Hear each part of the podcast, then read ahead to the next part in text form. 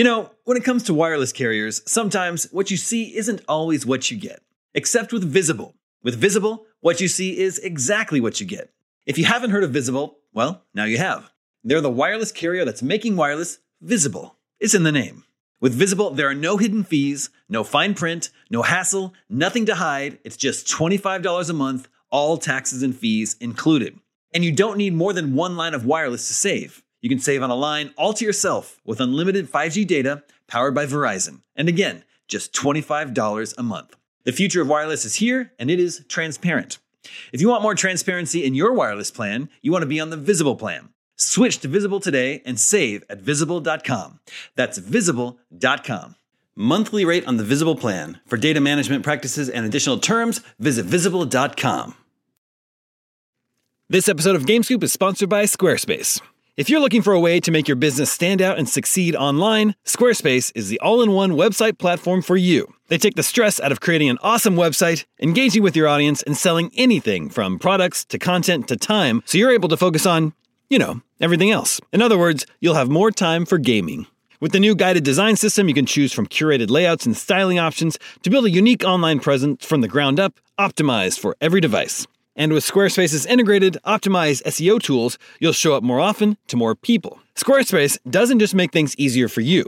Checkout for your customers is made seamless with simple but powerful payment tools that allow you to accept credit cards, PayPal, and Apple Pay, and in eligible countries, offer the option to buy now and pay later with Afterpay and ClearPay. So whether you're just starting out or looking to expand your existing brand, be sure to visit squarespace.com for a free trial, and when you're ready to launch, go to squarespace.com/gamescoop to save 10% off your first purchase of a website or domain. That's squarespace.com/gamescoop for 10% off.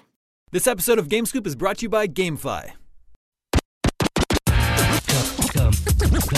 Come, get some.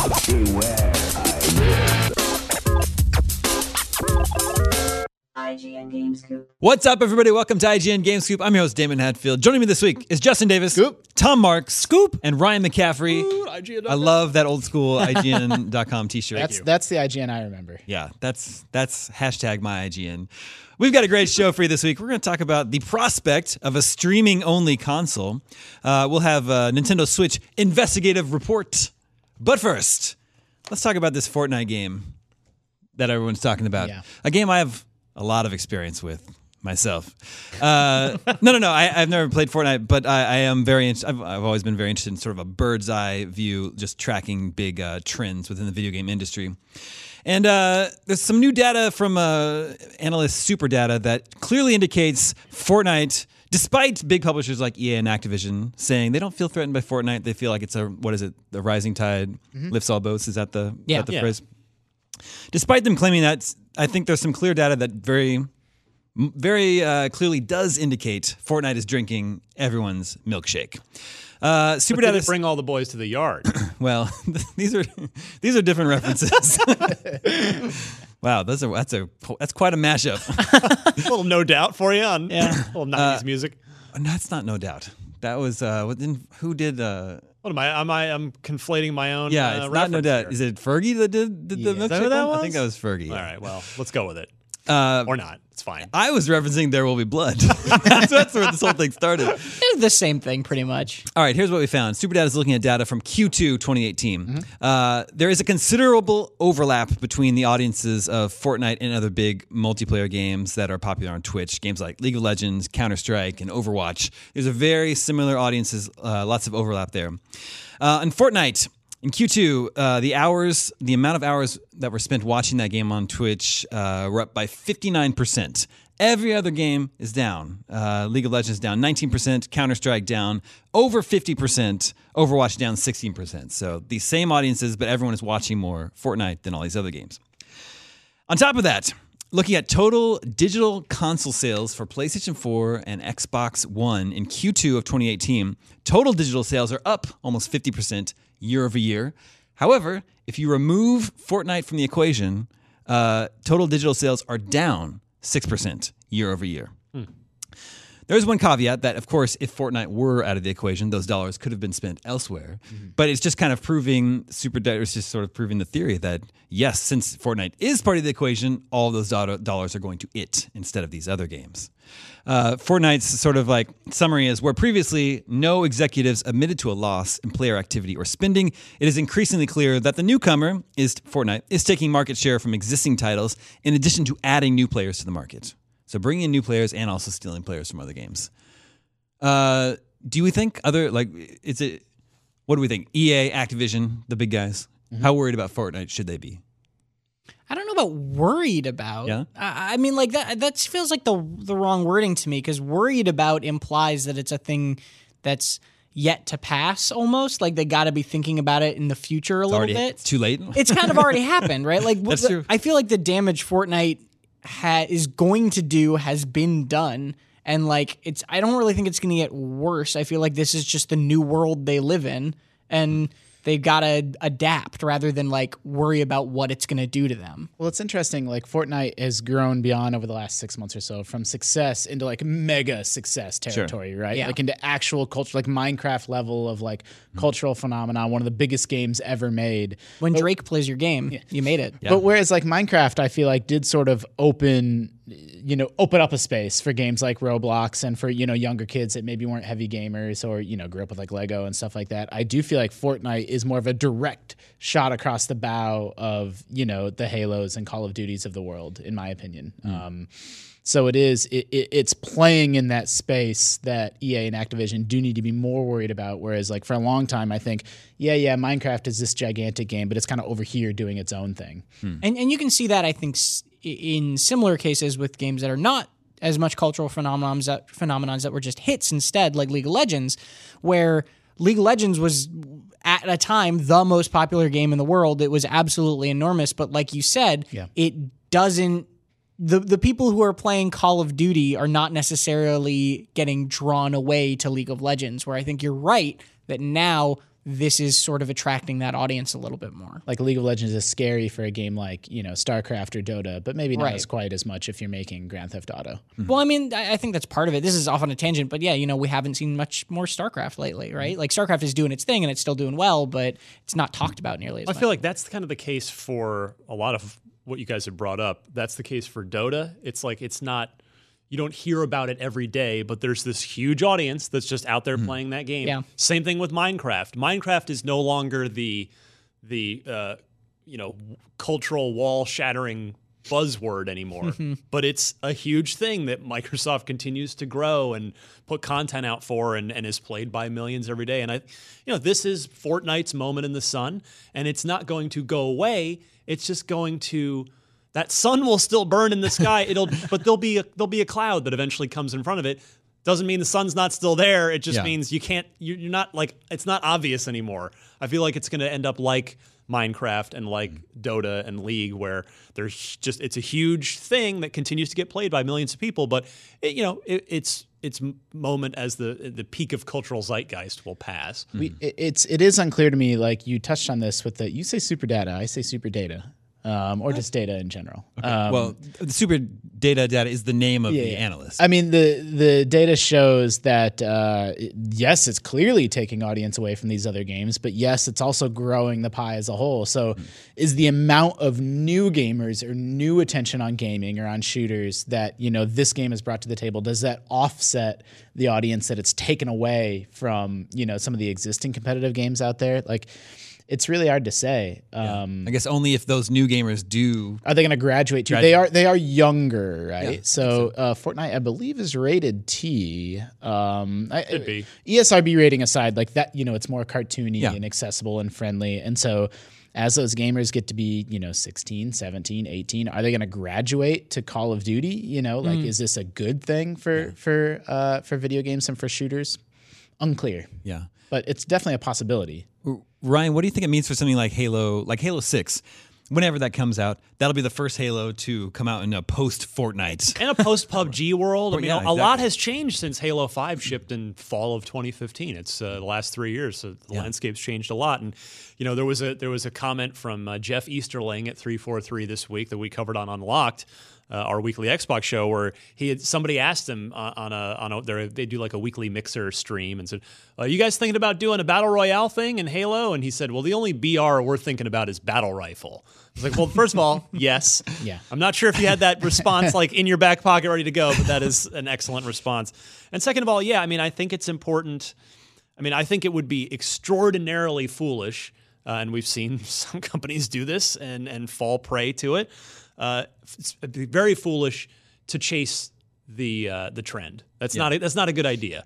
Uh, you've got games like Rainbow Six Siege that continue to grow their player base. I think they recently announced, Tom, you, you keep a much closer eye on the Rainbow Six scene than I do. I think they hit like 30 million players I think that's right. uh, you know, registered players, and who knows how many of them are active at a given time, but it's a lot, no Yeah. matter what.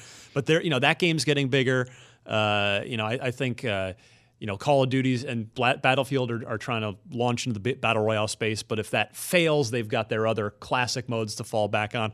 I think it's important for Halo to to play to its own strengths uh, in in the future, and and its strength so far, it's it, you know, Halo is itself very quietly in the grand scheme of things. I think a very successful competitive esport. I mean, the the, the arena mode of Halo Five is has continued to be built upon new maps and, and different tweaks. And.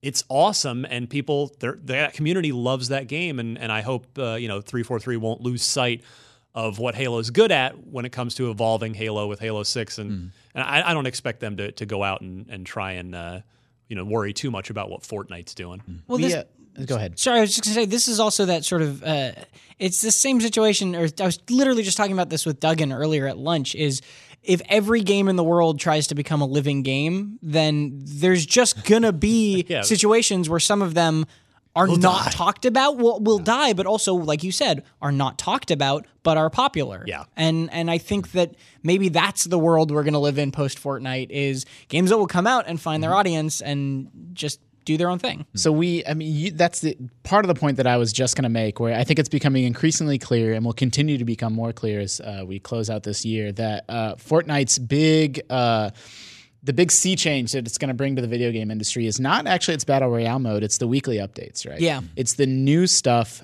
every single week that you know Twitch streamers and YouTubers and gamers have to kind of chew on and go over, and you know a reason to like. That's why, like, man, if you are a Counter Strike streamer or you know League of Legends or one of those games, like you are starving now, right? Like you are in Yeah. the desert, like, and you're please, please, I need some water to drink. Whereas you know Fortnite's just like showering you with you know new content, you know new secrets, new guide stuff. I mean, even IGN. Um, I almost said fallen prey, but that has, you know, such a negative connotation. But even us, like, you know, our guide writers have something new to say about Fortnite every single week. Um, like if you are a game like Counter Strike or or I don't know why I I keep Pub PUBG is probably Mm-hmm. a good example. Like that PUBG was just the it game, Mm-hmm. and now it's still huge. But yeah, they're not doing a weekly update. I don't think. Yep. No. So that's right? what we'll see. And, and it's uh, They're updating, It's it's still just huge, not- but yeah, like Fortnite has is now the the it game where where PUBG was like six months ago. And this if- is a this is this is not a brand new. I think it was Halo. Goodness, D- D-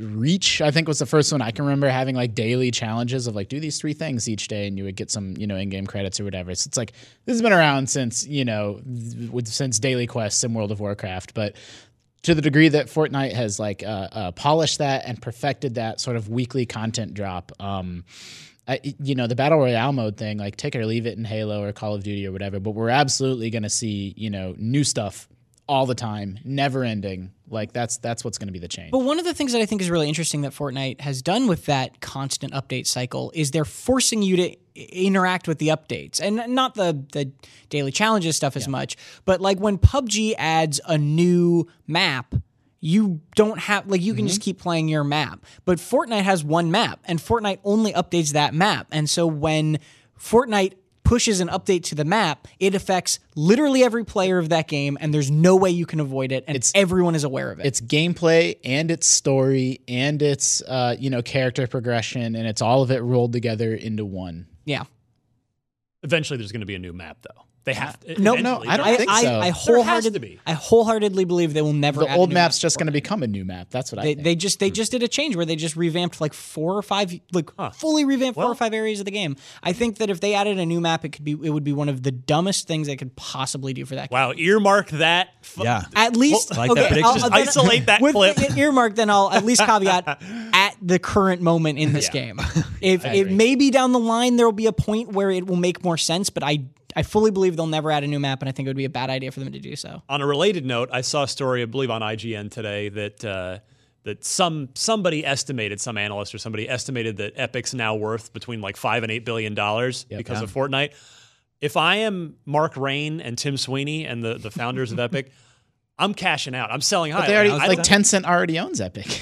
not, but not all of it, right? I think it's it's some Maybe a majority. It's some of it. stake It's a yeah. majority stake. Yeah. But yeah, boy, what I I would Yeah. walk away right now. I'd be like, bye, And I would, it. I would guess Cliff Bleszinski still has stake in Epic. I don't know. I mean, so. Fa- Hard say. Cliff, he did uh, my IGN Unfiltered show, and he has, uh, and I and I say but he this, worked on Fortnite, so I say this respectfully. Cliff has uh, fu money from Facebook, from Oculus. I didn't know. Oh, from Oculus. Yeah, Okay. Ocu- from fa- Facebook buying Oculus. Right. interesting. In addition to his whatever uh, Yeah. i- i- equities he has in Epic and, and Unreal and the Unreal Engine. Wow, okay. So, yeah, Cliff's doing just fine.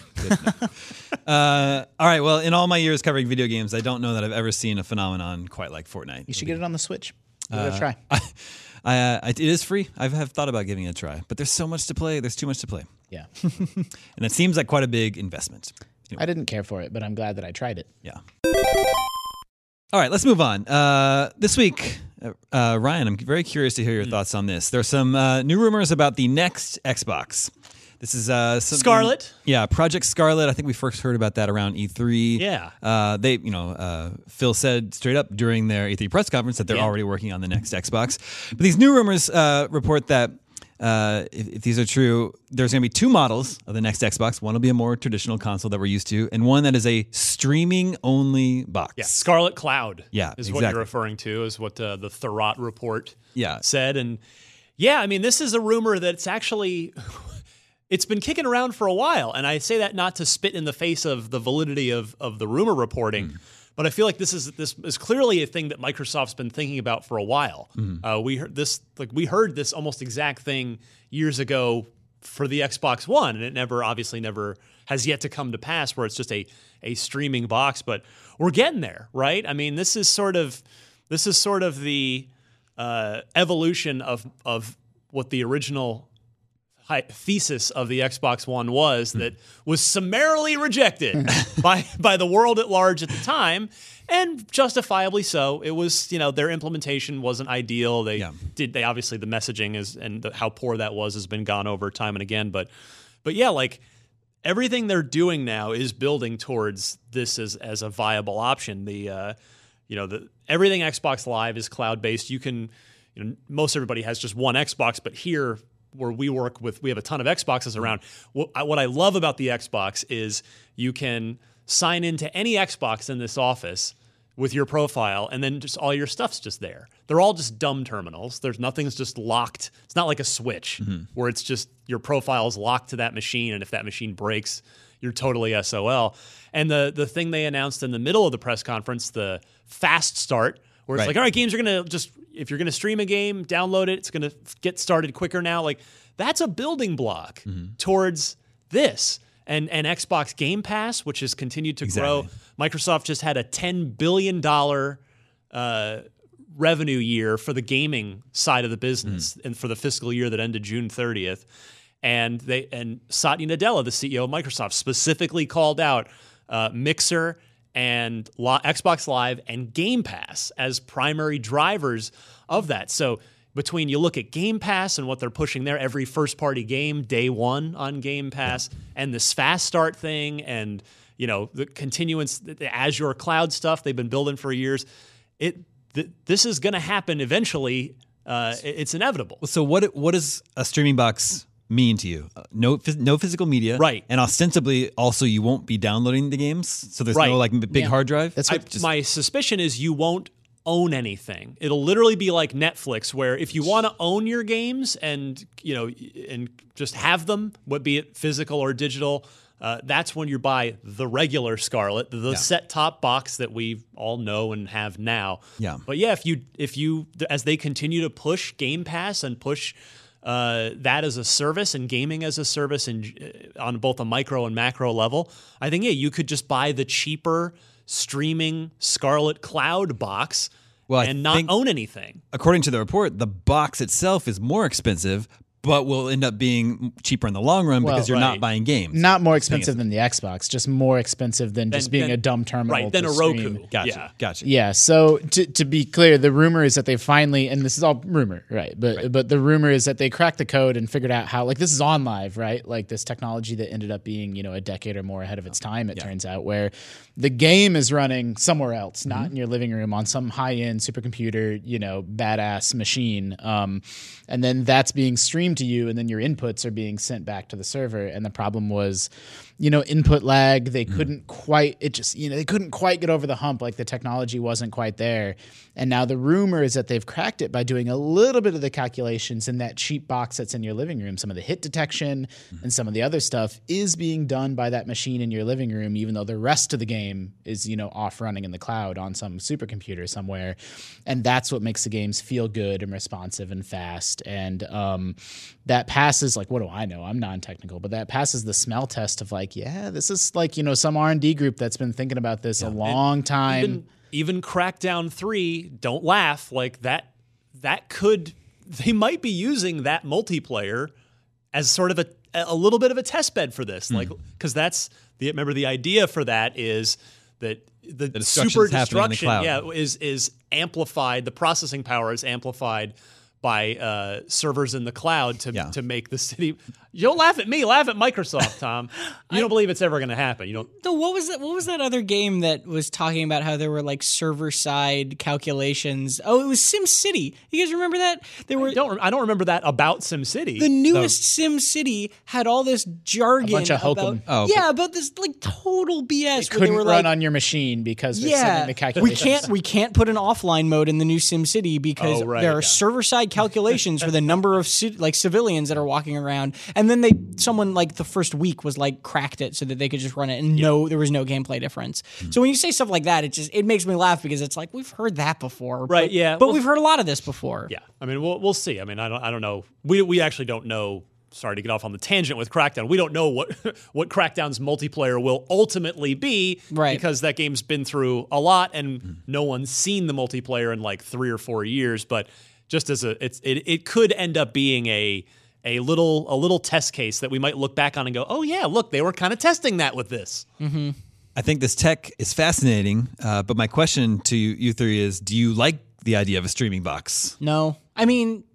No, Like what's gut? My gut says no, but there are reasons it's really good. I mean, So- I don't, like such my, as? my internet went out last night. yeah, What I mean, like- there's that. So that that's the biggest Data thing. caps. Bandwidth data caps even more so because i uh, these guys from a group called shadow came into our office just a couple weeks ago right before comic-con uh, and showed me their streaming service called shadow which is basically this it's like you pay $35 a month you basically rent a $2000 computer and you just stream that to your devices and to their credit, when it was working, it worked perfectly.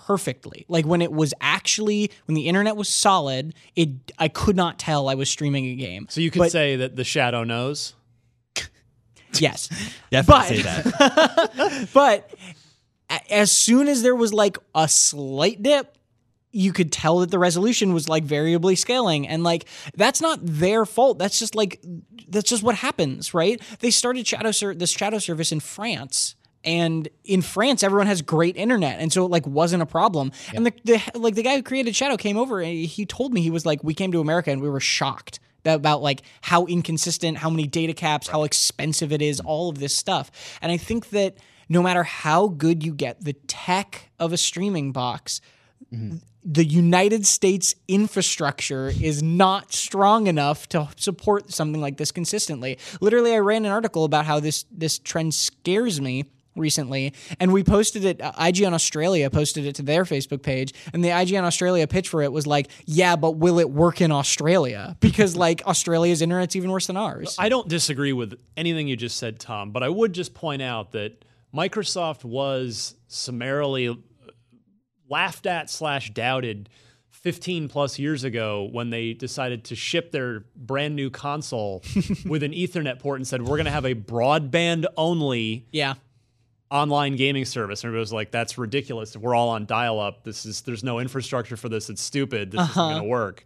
So you're not wrong in anything Yeah. you just said. I don't agree. I don't disagree with any of it. But you know, they, I, I wouldn't be surprised if Microsoft does find a way to pull this off in the next three to five. This, years. It this could be where the to infrastructure is that going. the, yeah. the infrastructure will never catch up unless there's services and people sort of demand the need for it. Like you have to prove the business case and prove the need for it, Uh-huh. and then you know everything kind of comes in lockstep together. Like even mobile bandwidth, like more and more of our life happens on our mobile phones, and we use more and more mobile data, and as a result, you know people get access to more and more and faster mobile data. Like I I think there's also another aspect of this that I love, which is it does bring high higher end gaming to people who are not financially able to do so usually right? You, you, like the the streaming service that i was talking about earlier you know not everyone can afford a 20 or 2000 dollar pc and this allows people to do that in a in a different way. It's still very expensive with a monthly fee but it allows people to do that. Not everyone can afford whatever xbox scarlett is going to cost. So this n- streaming box would probably cost significantly less than that. I like that side of it because I always like the idea of making gaming more accessible to more people. The thing I'm more most worried about through all of this is if it is a you don't buy any of the games, what happens in 20 years when Microsoft announces they're no longer supporting the cloud service of Xbox Scarlett whatever Sure. and then like are is your game library just gone? I mean, that's a legitimate concern, and that's something that that uh, preservationists, the, Yeah. the the community has brought up. I mean, that is that is a very valid concern. Why do you but, I mean, that's- no one ever brings that up with Netflix? Like, why people are totally unconcerned with owning movies anymore, Yeah. but they are very concerned with owning games. I spent a long time, you know, uh, I collected every single Marvel movie on Blu-ray, like just in time for like Blu-ray to not really be the format anymore. and now it's like, well, shit, like what am I gonna do? What am I gonna do with you know Iron Man two on Blu-ray? Like. And so now I stopped. Now I'm buying movies digitally, and I've picked. I you know I'm like, oh, should I be buying them on iTunes? Should I be buying them on Amazon? And I picked Amazon. That's it. That's where I'm going to buy my digital movies. And like, mm-hmm. obviously, Amazon is you know going to be the first trillion dollar company, one of the biggest companies on earth. But I still don't have a guarantee that they're going to be around forever. Yeah. But is that really better than owning you know what's going to be the equivalent of a pile of VHS tapes in a decade? Like those are all also worthless to me. Like, I, w- hmm. I will say, Daemon, one of the most popular articles on IGN on a consistent monthly basis is what's leaving Netflix. It's true, This yeah. month. So there is there is Oh, a lot that of true. You're right is about that. interest in that. there's That is kind true. of no winning. At least- like I- you know, I own an NES and I own a bunch of NES carts, and I guess I could get the cabling and the adapters hooked that up to my TV. Like that's an option that I have available to me that that's superior to you know an eShop that can literally just go offline and then mm-hmm. it's all gone. You know, from a consumer standpoint, but they're functionally the same. Like the older I get and the more I see technology evolve you kind of just give up. And it's like well i don't ever trust that if i spend money on apollo 13 or whatever like i'm gonna have access to that forever. Like it's sort of just something for right now in the mm-hmm. moment. I, I think you're that's a fair point though, especially because one of the problems or one of the differences might also just be a historical perception, which is that buying movies has always been cheaper than buying games. Buying a game is well, not when VHS first sort of like you know true. VHS tapes used to cost like eighty bucks Oh. in like the mid eighties. Yeah. Like, did not. that's a I little w- different. See, I wasn't saying. alive during the mid '80s, so but i mean I remember, you, you yeah. can even like even on a platform like steam like there's not a requirement that those games keep being supported through new windows updates like i think it's Yeah. it's either fallout 3 or new vegas just doesn't work anymore because yeah, it it's, used Fall- games for it's Fallout Three. game used We games were- for windows live It works if you buy it through GOG. just Exactly. not Dan Steam. Stapleton and I were just talking about this. Uh, somehow we were talking about the first Prey, Mm-hmm. the one from like 2006 or so. Yeah, yeah. Uh, and apparently, it's you can't you can't buy it, on, or maybe it's just not on Steam on PC, but it's only on GOG. Right. But it's like I was like, oh well, I have the 360 disc at home. I guess Prey, there uh, are- Bethesda That's has like not retconned backwards. it. It's It- not a lot of backwards games like compatible. and I'm not sure about that, but I, we were talking specifically about the PC version. Dan. Silver's Silver's Transformer game, the licensing went up, and you can't buy that anymore. Yeah. The Scott Pilgrim game on PS4 or PS3, you can't buy anywhere anymore. You could probably like Daemon. I share your concern. Like you don't actually own these games and you're just renting them. But my feelings on this have evolved even since I've worked at IGN. I'm sure you could chart back to old like tech fetishes and and game scoops. Whereas like it used to really bother me. Like I have a thousand games on Steam that I don't own. I'm just paying for the right to play them, and I you know, Right. can't pass them on to my kids and all that stuff. But um, the more times that that's passed, and as Netflix, as you said, has become more and more popular, I just don't. I, I'm over it. Like I've given up. I've given up on like I'm ever gonna have a library of stuff that's mine to keep for my Yeah, life. Yeah, I just think it's interesting. People people are fine with not owning movies, fine with not owning music, but Yeah. gamers still want to own their games. I just think it's interesting. yeah. Yeah. Uh, all right, it'll be interesting to follow uh, exactly what the next generation of consoles brings and what Sony will be offering uh, to sort of match up to Microsoft. They did PS Now, so in some Yeah. ways there's this tug and uh, push and pull on like who's who's really leading the game there. There's a rum- rumor Google's gotten into that game too with a streaming box of their own. Yeah, I don't know. Next gener- the next generation will be very interesting. Game Scoop is sponsored by GameFly, the best way to buy and rent your favorite games. GameFly.com gives you access to 9,000 titles, which are mailed directly to your door. For one monthly fee, you can play the latest and greatest games for as long as you want with no late fees or due dates, ever. When you get tired of a game, all you have to do is mail it back, and they'll send you the next title on your list. Today, every Scoop listener gets access to a free premium 30-day trial by going to gamefly.com/scoop. That premium trial lets you rent two titles at the same time, and you get it by going to gamefly.com slash SCOOP. Gamefly.com slash scoop. Check it out. Let's check in with the listeners. Hey listeners. Listeners, remember you can always reach us at the email address gamescoop at ign.com, just like Tommy the cat did. Whoa, is that a real cat? I don't know. Maybe he's a maybe he's a Primus fan.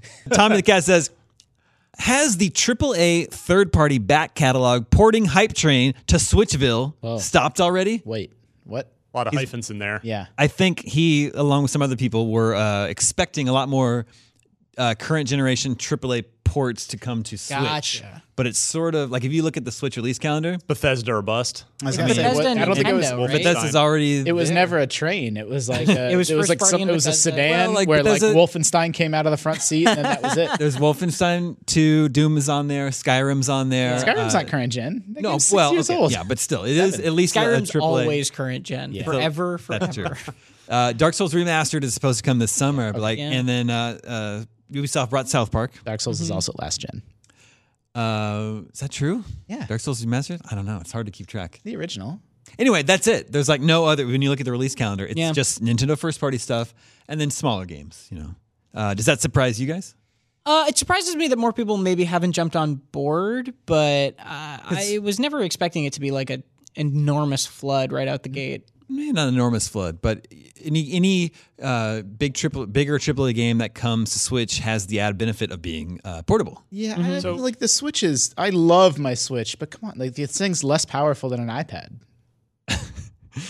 Well, what? So what it But it says can to run me, Wolfenstein 2. Yeah. and pardon me, I'm gonna uh, if we get our get out our office space, jump to conclusions, Matt. I'm gonna, I'm gonna do. I'm gonna use that right now. But I would think that that's that this this is an indication that the Dooms, the Wolfensteins, even the Skyrims maybe haven't sold super great because I would think that other publishers, other publishers have that sales data. They know everybody know all, everybody in the industry knows what these things are selling because they're all making market decisions based off of what the other guy's doing. So I, it would it would say to me, I would suspect that uh, you know everybody's saying, all right, should we bring our should we port our our AAA game over to Switch? Hmm. Bethesda didn't have a lot of luck with their stuff. Let's hmm. let's not bother. I don't know. I could be completely Could be. wrong. Bethesda did do it three times though. To be fair, They did, but you know, So it's hard to say. Be, it's hard. It is hard to Like say. I and I don't know if this is apocryphal, but there was a rumor for many years that Blizzard was one of the first companies to support Mac games natively, like World of Warcraft and StarCraft came out of the Mac, and they didn't tell anyone that those Mac versions were actually super popular because like they're in business for themselves, right? Hmm. Like Right. they'll let other companies figure out that there's actually millions of gamers there. But you're right, you'd think we would have seen more people toe dip in there if it were working. I mean, we Side saw- note, we saw- Diablo three on Switch. What? Let's go. Yeah, please. that would rock. See, Hello? I think that's a perfect example. Yeah. We would 2012 game, Yeah. folks. we Let's go. did just see Fortnite though, and Paladins just entered free to play this week too. Mm-hmm. Uh, so there are those aren't exactly AAA behemoths or anything. I mean, Fortnite is, but Fortnite, yeah. Paladins But it's- isn't. But it's free to play. I mean, they count. yeah, yeah, I think they count as well. I think it's just. I I think part of it also might be that Bethesda Bethesda has done the most of any AAA developer, but Bethesda also uh, got on the got on that hype train very early, and it's not like you can just flip a switch and have a port of a game that was made for PS4 to come out onto Switch, right? You, like it probably takes a little while to Yep. to turn that around. Mm. Warframe is coming to Switch, but again, that's not coming for a while probably. That's true. The console is, I mean, only two years old. Like it's been out quite a while, but it, you know, this stuff takes time. And from the moment, you know, some executive is like, "Yep, let's go," like you have to contract the porting house and figure out how to downres everything. Like, you know, maybe we will see more of that like next year. If- I think if- when the Switch came out, also like people weren't sure it was going to be Well, successful. that's that's exactly what I was going to say. Is if this were pretty much any other uh, of the last several Nintendos, we'd, Right. we'd all be sitting here going, "No, of course we're not surprised." That but the, the Switch being as successful as it is, it's like, Yeah. well, yeah, actually, Yeah. it is a surprise that more stuff hasn't come over.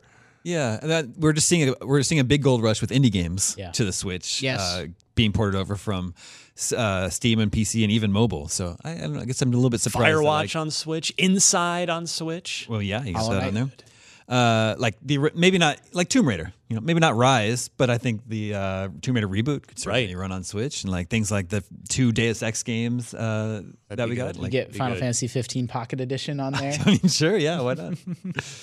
um, all right, moving on. This is Joseph Marcus. Sounds like Marcus. I had the distinct pleasure of attending a panel hosted by Daemon at San Diego Comic Con this past weekend That's you. about notable indus- that's me notable industry writers and the keys to great storytelling. Yeah, we had um, uh, Tip Price, Scott Snyder, and Jordan Vogt Roberts all on a panel to talk about uh, the challenges of creating new IP in an industry that's all too happy to just churn out sequels. He says, I thoroughly enjoyed the panel, even said so right to Daemon's face. Is he? Is that true? Did he do that? yeah, he told me. Excellent. Uh, he says, I asked a question at the panel about determining reasons as to why people consume previously existing IP more so than trying something new. I wanted to get your perspective on this as it relates to video games and its mm. fandom. I have a theory where I think that wanting to be considered true fans of a franchise and getting past certain fandom gates is really important to players. So much so that they'd rather play 10 games in one franchise rather than try 10 games that are each based on new IP. Do you guys agree with that? Is it really about fandom or is there something more subconscious at play here with humans not wanting to try new things? I would love to hear your thoughts. I think it's cash, man. That's my theory. Whoa, is that how so? is that money? Games are again, games are expensive, and Yeah. you want to be investing in something that has a little bit of a track record that Hmm. you kind of know what you're going to get more. It's a safer purchase. Exactly. Because it's a known quantity. Yeah, yeah, Maybe it's yeah. something that you've even enjoyed in the past, so it would make sense that you would enjoy the next. I think I think there's also a psychological element where it's just people tend to gravitate towards things they recognize. Well, cash and time. Yeah. No, I I, I think that's my my main thought. Yeah, I absolutely think it's just human. It's just human nature. Familiar is comfortable. Yeah. It, you know, it, you're less like people don't. I, you know, I don't like. I don't want to try new foods. I want to just go get. I'm going to get the same thing off the menu that I know I, I love. Why should I? Why should I risk having mm-hmm. a meal that I don't enjoy when I know there's an enjoyable thing right there that I can order? Yeah. Yeah, I'm sure there's all sorts of factors. Nostalgia is another big factor as you grow up and get older. Uh, if there's a story component, you know, to this series, obviously you're more likely to want to continue following the story along. Yeah, I mean, I was playing through Final Fantasy 15, and like part of what I enjoyed about that game was some of the music callbacks, right? Like it brought back classic Final Fantasy themes in ways that, uh, like that music's not objectively better than the music in a game like Octopath, but because it means something to me from when I was 12. That increases my enjoyment of that game, and that's just like an incumbent advantage that like long running franchises have. Same with Zelda, like you get the Zelda theme at like really key moments in Breath of the Wild. Yeah, Um, for sure. Oct- Octopath stuff has really good music. yeah, yeah, yeah. I'm just that, that's what I mean though. Like if you were to say someone that had no experience with either of those games and put those themes side by side, one's not better than the other, but um, but one has a history to it. Right. True. Yeah. Worth pointing out, though, that this is actually kind of a little bit, and this isn't a hard rule, but a little bit of the opposite effect for indie games. Indie games actually have a lot more trouble with anything with a two in it. Uh, sequels to very, very popular indie games will often, if they're called just like such and such two, will often do much, much worse. And it's the reason you see a lot of indie games not call them se- their sequels too.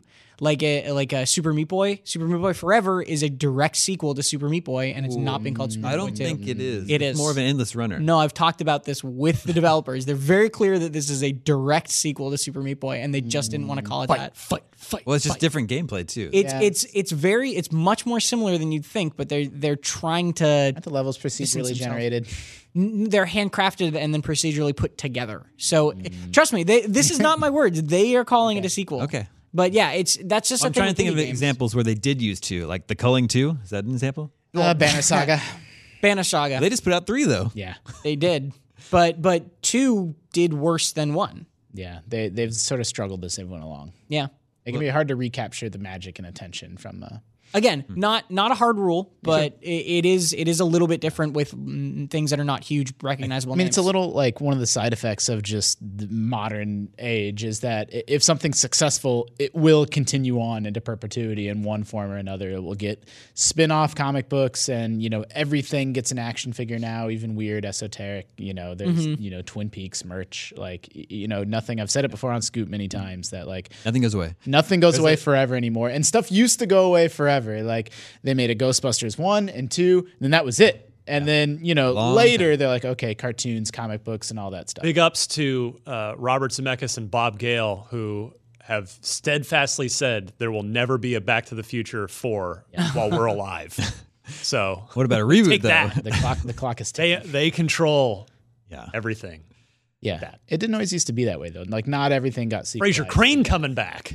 That's true. Yeah. Frasier's Frasier- coming back? According to the Yeah. report today, I, just, I read a story discussion. that Frasier's coming back. Didn't or Mad About You come back or something like that? One, uh, Will and Grace came back. Will and Grace. Yeah. Yeah. Yeah. That's true. I don't know. As for wanting to be accepted by a game's fandom, I don't know. That's not a. It's, never, I mean- it's not important to me. Maybe it's important to some. the gatekeeping aspect of it, like you're not a true fan unless it's like get out of here with that baloney. But um, but I don't I don't know if that's actually informing people's purchase intent too much. Uh, all right, this is Dr. B. A real doctor says, Thank you for doing what you do. I'm a longtime listener. I just finished seven years of surgical training where I struggled to find the time to change my socks and making time to play video games was out of the question. IGN Podcast became a way for me to bide my time and get a small dose of gamer culture. Why didn't you play games instead of listening to the podcast? Maybe it was in listen the to car. He can listen to podcasts while he's doing surgery. Oh Yeah, boy. I mean it's that's actual surgeon simulator. yeah. We'll get to that. He says, I'm writing to let you guys know about the connection between gaming and surgical training.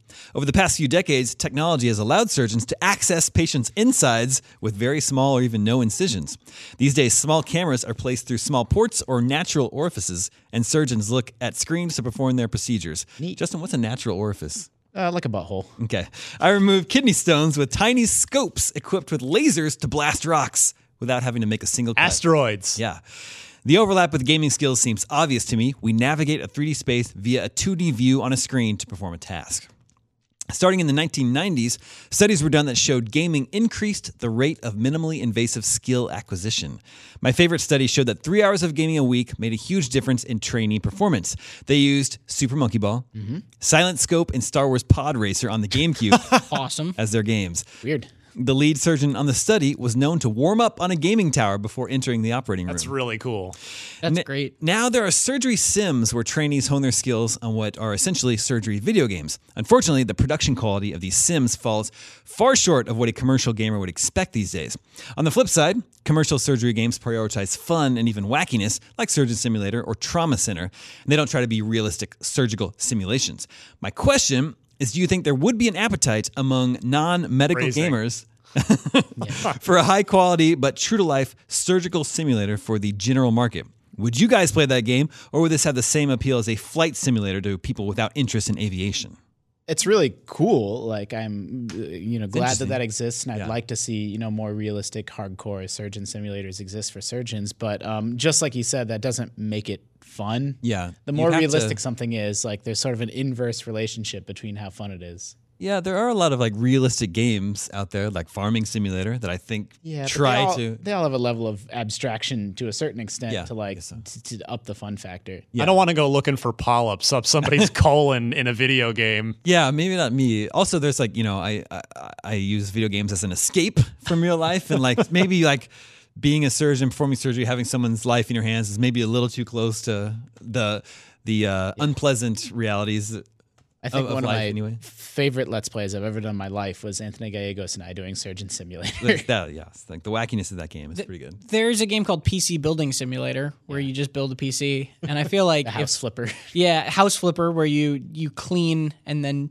touch up and make a house nice and then sell it for more money than There's you a bought lot it of realistic games like that. Uh, I, I think there's probably a market. I'm sure there's people out there because I don't like Euro Truck Simulator, but I know people who only play Euro Truck Simulator. So You actually know people that Oh, yeah, only yeah, play that? Oh yeah, yeah, yeah. Do you know what? Crazy man, popular in Do you Europe. remember? I barely remember Trauma Center. Didn't it get Yeah, really? Trauma weren't- Center was didn't the you end up like drawing like pentagrams and didn't it get all weird? Like didn't Well, it I know. fly Pentagrams, off I don't know about. I don't know if it got like I think satanic. did- It I think it did. like, it ended up alien being like stuff, yeah, it was like aliens and magic spells and stuff. I'm I pretty missed sure. the magic spells, but I maybe am making that up. I, I remember it going way off the rails. it do, it definitely gets crazy. I liked the Trauma Center games. I'm sure that there's a mar- there, there are people out there. I don't know how big that audience them on the. Switch. Yeah. Well, uh, speaking of, they, I think we did, they just announced today, Surgeon Simulator is coming to Switch. oh, cool. That's Let's awesome. go. Put that, put that on the pile. Uh, I I think that if my Super Monkey Ball skills are any indication, I should not be a surgeon. Probably is not. is what I learned from this be in great conversation. Monkey Ball's a great one.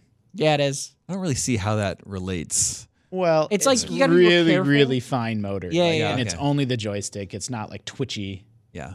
Yeah. It's actually I, I see how that translates. Plus the collecting bananas, like you know, There's that too, that's, yeah. that's surgery. Lots to collect in the human body. Mm-hmm. All sorts of collectibles in there. I've played Operation.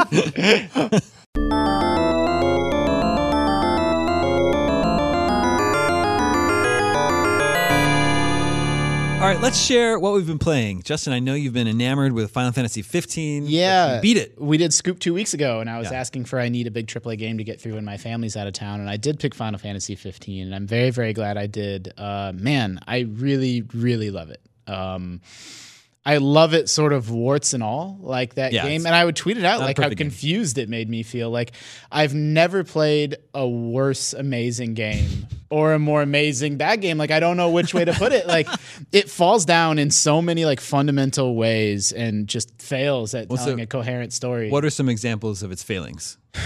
Like I, I, I, it's unfathomable like how bad that game is at telling a story. Like I didn't understand, you know, where I was or what I was doing or why I was doing it for like so many large portions of the game. But the characterization of the characters is so yeah, good. they're really likable. They're really likable, and the acting's really good, and you care about them. And you care about the relationship between the the uh, the love interest in the game, even though she has like no screen time. So, in some ways, it's like such an amazing, incredible achievement that like w- like this is getting me so emotionally invested in it. Uh, but in some ways, it does feel like a missed opportunity. Like if that game actually fired on all cylinders, it would be one of the greatest games of all time. I think. Um, but it doesn't, and I'll have to settle for it just being, you know, um, something that I feel like spoke to me. Uh, but man, I I uh, I love it, and um, my family's back in town, so I'm not going to get as much time with it anymore. But I do. You beat it though, right?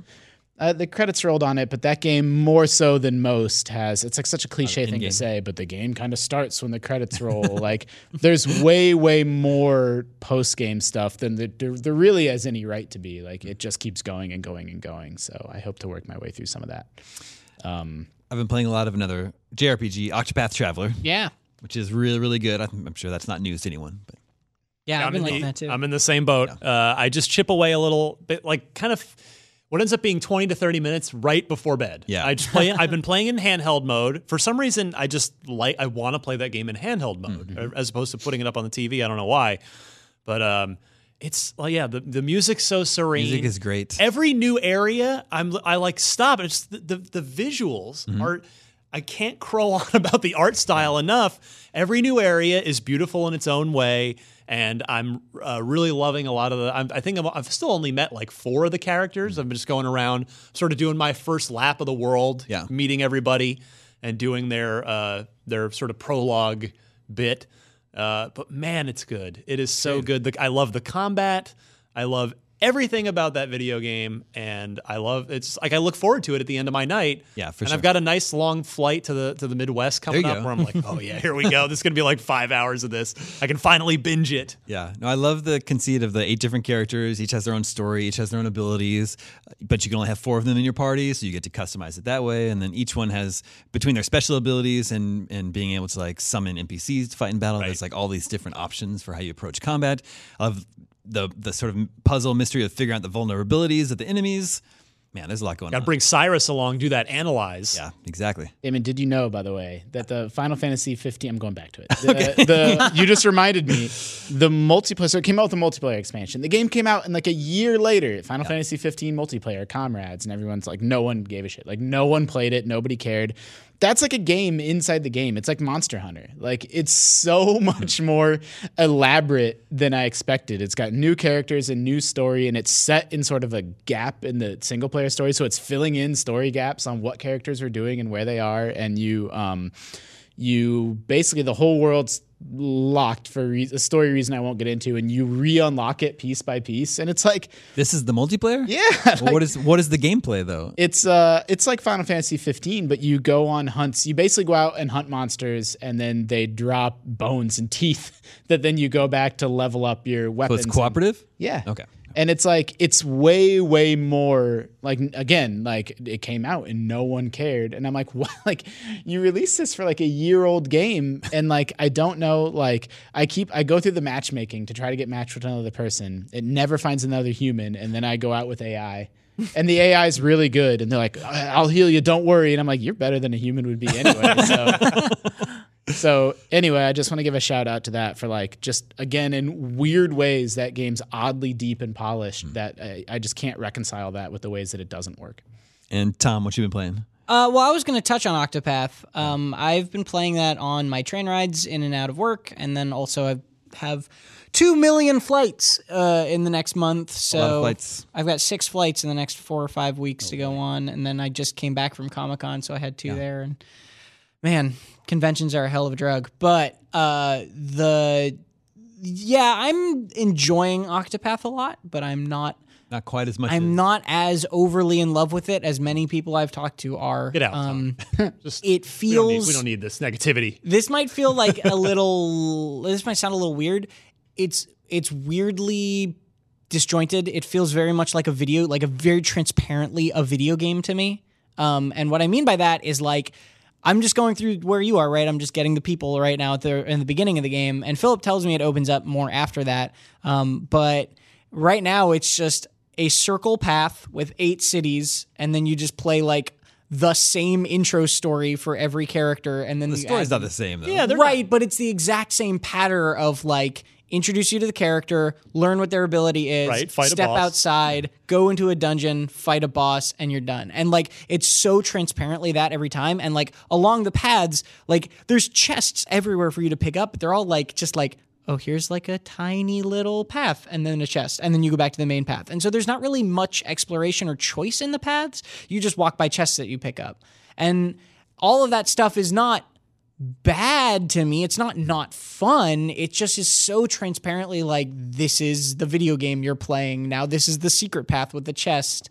Here's the boss thing. And it feels very unnatural to me in a way that any other JRPG I've played doesn't feel like, especially with how you add people to your party. Because you add people to your party in this game by just meeting them and then they join you and you move on and they have their own story and it has nothing to do with the other character's story and then you move on with their life. It's my party dynamics in JRPGs are my favorite things because some games go to such great lengths to explain Yeah, like why they're why you're partying together, and then some games are just like, look, we know you don't care about this part, and you just want to get these people together, and so they don't bother. it feels like a D&D campaign where you're like why are we all in this tavern together? Yeah, and it's like it doesn't matter just move on. Yeah, and exactly. and and I don't like that as much as other JRPGs where you meet someone and you learn who they are and then what they want and then hey your your desires like are are in line with each other and you want the same things and so you pr- embark together. Hmm. And again, that stuff is not stopping me from enjoying the game, but it definitely makes it not feel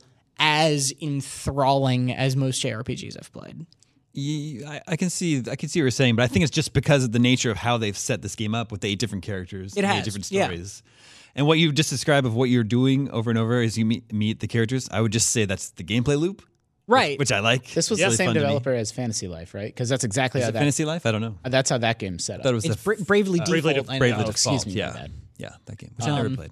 I'm Well, going to play more of it. I wonder if you'd feel feel differently when because you know you you may be seeing on yours depending on where you are. Like for me, uh, I think it's like Olberic's level two or, or chapter two of his story. But it's like, well, I mean, we recommend you get to level 27 before Right. you do this. So, you know, it's just, I feel like it's, it's just taking what would be a big long story and breaking it up into parts that you just do. Well, I'm going to do Cyrus's part now. I'm going to do Olberic's part now. I'm going to do Tressa's part now instead of just doing it all right in a, one go like you would in a traditional JRPG. Right, and I guess I just don't. I'm just not crazy about that. Like, it's so funny to me that one of the characters embarks uh, like like Ophelia, who's the cleric. She'll be like, "I have to go do this sacred rite Yeah. to keep the world to not die from the evil horror that we're protecting with this fire." And then she joins your party, and you're like, "Oh, let's go to the woods now," and like not go do that thing that she just said Yeah. she was going to do. But that's just video games. That's But just it's this video game. That's because you chose to do it. I went right into the cave, took on the boss. No, no, no. I'm saying her, after her, her chapter two, since it's so far away, you Oh, have yeah. to go do other things. So the the problem with I guess I have with it is that it's it's eight JRPGs Yes. that you just happen to be playing at the same time. Yes. and they're all good. awesome. They're all good JRPGs, but I dislike that they are so disjointed. Daemon and I aren't seeing the problem here, Tom.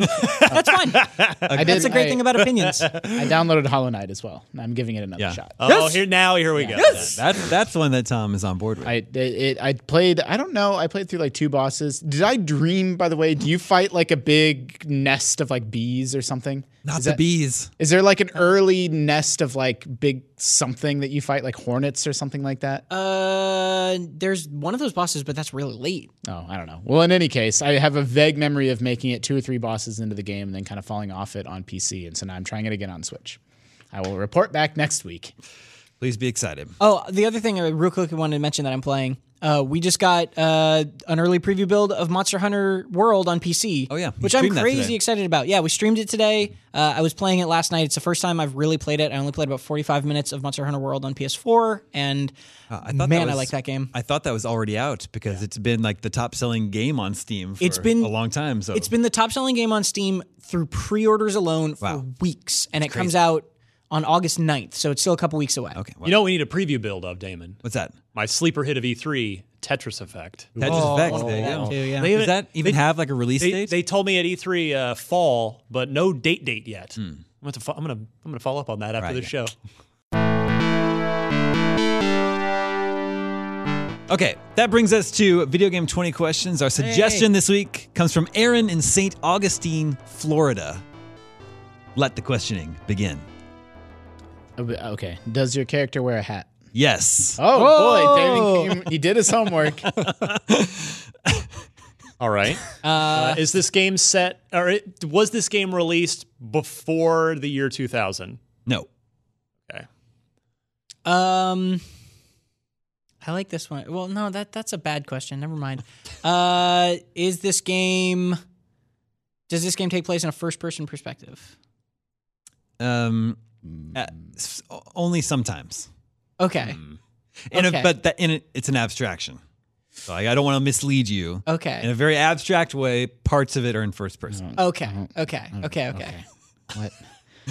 Why are you doing That that? helps a lot. Uh, I think it'll be made clear. uh, okay, so 2000 is um, okay. Did this game come out on like the PS3 and Xbox 360 console generation? Hmm. It's sort of a.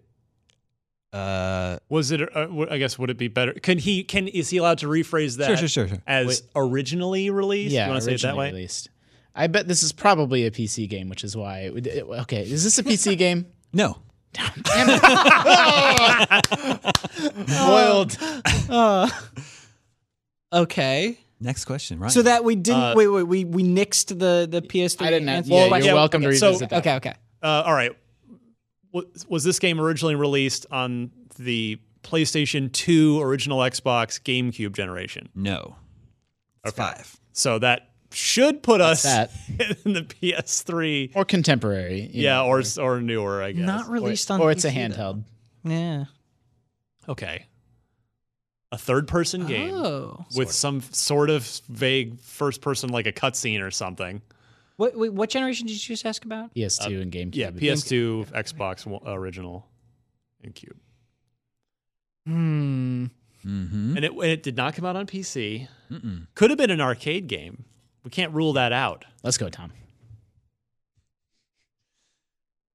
No, because I'm I'm stuck on something. Because no, no, no, no. Is this a handheld game? Uh, yes. It got a Helps. handheld release. Goosh. Ooh, okay. Oh, so this could be like it- a is it- like an Uncharted, uh, Lost Legacy type deal, or or something like that. Is this a? But he uh, doesn't wear a hat. Is this so- is this an Uncharted Lost Legacy type deal? No. Okay. Doing? it's fine. Because um, there was God of War and there was Well, but Daxter. the hat thing. I, yeah, but I don't know. Maybe one of the other ones wearing a hat. I wasn't asking about that. You understood the question, yeah, right? I understood the question. Thank you. Is this we're a, on pri- a, a franchise that's primarily known for its home console releases? I'm gonna. I, Go for it. I want to know if it's a Nintendo game. Can I? Uh, I Yeah, ask what Go it is. is ahead. this a Yeah. Nintendo game? Yes. Okay, because this is what I was thinking: is if it is that generation, then the abstracted first-person stuff could be like point, like motion control stuff. Yeah, we, we oh we could be oh this could be we well no I was gonna say it could be a Luigi's Mansion but we just but ruled we- out That's what I was thinking GameCube, too. yeah. The original Luigi's original Mansion, but we ruled out GameCube. Uh, what else? What else got? So okay, hmm. So now I want to know: Did this game come to? Did this game release on the 3DS? Yes. Okay. Uh, we're- I'm I'm gonna be not as helpful here. I had a 3DS but Yeah. it, it is a bit of a weakness in my expertise. What got ported to the 3DS? And Daemon, I want to clarify: when you say this game got a 3DS port, that's like that game got ported to the 3DS. This game came out on the 3DS. As opposed to some version of it. yeah, Yes. This game. like Mario Party 100 or whatever is like a new game on the 3DS, but that's not like a port of a game that came out on the 3DS. this game was on 3DS, Got it. But not necessarily originally on 3DS. Okay. Oh, no. Okay. That question hasn't been asked. okay. So Ocarina of Time. is there first-person stuff in Ocarina of Time? Yeah, you Yeah. shoot your bow and arrow. Oh yeah, yeah, yeah. Okay, okay, okay, okay. Um. Hmm. Yeah, I. Hat wearing character He Hat does. wearing character. Link does wear a hat. It does. Um Just to clarify, just remind everybody though, I said this game did not come out before 2000. Yeah. Yeah, but the 3DS version did. I don't know. I'm a little lost. I'm lost at sea right now. If we no, so if we have to assume that it's. I think we can assume it's something that was on the Wii ported to the 3DS Or well, more Wii U. or Wii U. So Oh, yeah. So there's like Smash. Mm, but that doesn't have any first-person stuff, does it? I mean, it's probably got some weird garbage I in don't it. I don't know. so. You- you- it's got a camera mode. Who's taking those pictures? Um, who's taking those pictures? yeah. Uh, is this a? I'm thinking of uh, what what was the uh, Zombie U? Did that ever come out? that didn't come out on 3DS, U, right? No, The- because Zombie came out on PC later. Is this game part of a franchise? Yes. That's 10. Okay. Okay. I don't Should we just start asking franchises? Mario, Nintendo, or Zelda? Any of those? I don't know for I feel like Mario or Zelda is like a fair bet, isn't it? I One don't of know. those. You got a long road ahead of you. It's too early to give up. Yeah, Yeah, you're Who's right. doing it? Um, uh, is is uh is the primary character in this game a character that is also featured in Super Smash Brothers? Yes. Okay, so Okay. that we, we're down to a mascot or yeah, I, it's, some- it's none of the weirdos. Wait, Wait, wait, wait, wait. Which Super Smash Brothers? Well, just the fran any of them. Okay, I, I okay. did. It was a franchise question, so I think he gave me that one. So Yeah, I think we can. I think it's worth burning two questions on Mario and Zelda. uh, Okay. this cou- oh, we could be in a in a Samus such scenario here. A hat is a helmet a hat? We've already been down that road. so yeah, it could be Samus Mario. Is this a Zelda game? No. Is this a Mario game? Yes. Okay. All right. For 3DS, that So, was ported. What got ported? Oh, to uh, 3DS? Mario. Well, well, not Mario 64. Mar- that was the DS. That's the game's also Mario Maker, but that does that have any first person, any kind of First-person weird ish. things in it? I don't know. So and it can't be Mario 64 also because that was before 2000, right? Yes. Is it Super Mario Maker? Yep. nice stuff. I don't know what the first questions. person stuff was in that, but Well, what what perspective is it when you're building the level? Because it's just oh, you. But that's why I was trying to say it's sort of an abstraction. All right. No, I'll give it yeah. to That's why I was I'll give it trying to to him. like. It's not you're playing. A, a- So we went from lost in the woods, dead in the water to, to victory in what, 12? We did it. 14. 14. That was your okay. 14th 14's question, pretty yeah. good. Yeah, it is pretty good. It's on the earlier side from recently. Put Mario Maker on the Switch. Put Mario Maker on the Switch. Yeah. I mean, I think when you're controlling the game, you're Mario, but then when you're actually building the game, it's it's you're God. It's you, right? Mm-hmm. Yeah. Yeah. But that's also a point of contention. You're Miyamoto. Your Miyamoto. Yeah. No, I mean, Miyamoto. I think that by the same count, like SimCity is first person, right? Yeah, Or I we've the Almighty? see, this has been controversial in the past. Like Well, RTS games, are you Certain, supposed RT to be like certain RTS games have like a conceit of like you're in some mothership looking down on Right, the battle, right, and right. some don't even bother. Like, Yeah. Yeah. Well, Well done, everybody. Um, Got there. Dude. Yeah, Mario Maker. So wait, Switch. so that Too means that means in like Uncharted, are you you're actually controlling the cameraman? I don't Yeah, that's- No, because understand then you have control of Nathan Drake. Super Mario 64, you are controlling the Lakitu, right? Or you're like Well, you're only no. the Lakitu camera. That's yeah. just only the camera. yeah, That's true. you're still controlling Drake. you can just see him. Uh, all right. Well, I leave you this week uh, with some exclusive world premiere music from Guacamelee 2. yeah, we found out this week uh, Guacamelee 2 arrives August 21st on PS4 and Steam, and we have the worldwide debut of some music uh, performed by the performed by the Mariachi Entertainment System, amazing. which is a real group the MES? that does yeah the MES that does mariachi versions of video game tunes. Oh, that's amazing. And they've got some original stuff and some covers in Guacamelee 2. Okay, so- guys, come on out. Here they come. uh, we have fun. Uh, remember, you can always reach us at the email address gamescoop at IGN.com. Thank you, Justin. Thank you, Tom. Thank you, Ryan. Watch IGN Unfiltered. There you go. Cissy Jones, voice actress from Darksiders 3 and Firewatch. That's uh, one up this week. That's my nobody watches it, so I always try to ask people on every show. Some people do watch, it, and the people that do watch it really really, good. They really enjoy it. So check that out. That's live on the site right now. it's up, yeah, on uh, podcast services or YouTube or IGN. All right. My name is Daemon. This is IGN Game Scoop, and we're out.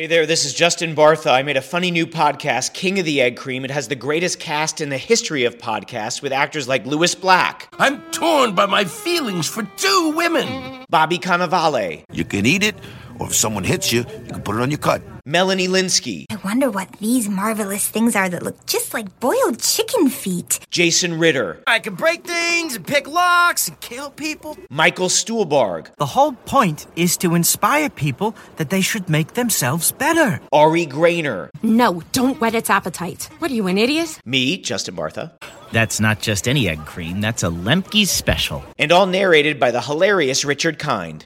This is the story of Harry Dalowitz and how he rose from nothing to become New York's King of the Egg Cream. So if you like funny true stories, come listen to King of the Egg Cream, available wherever you get your podcasts.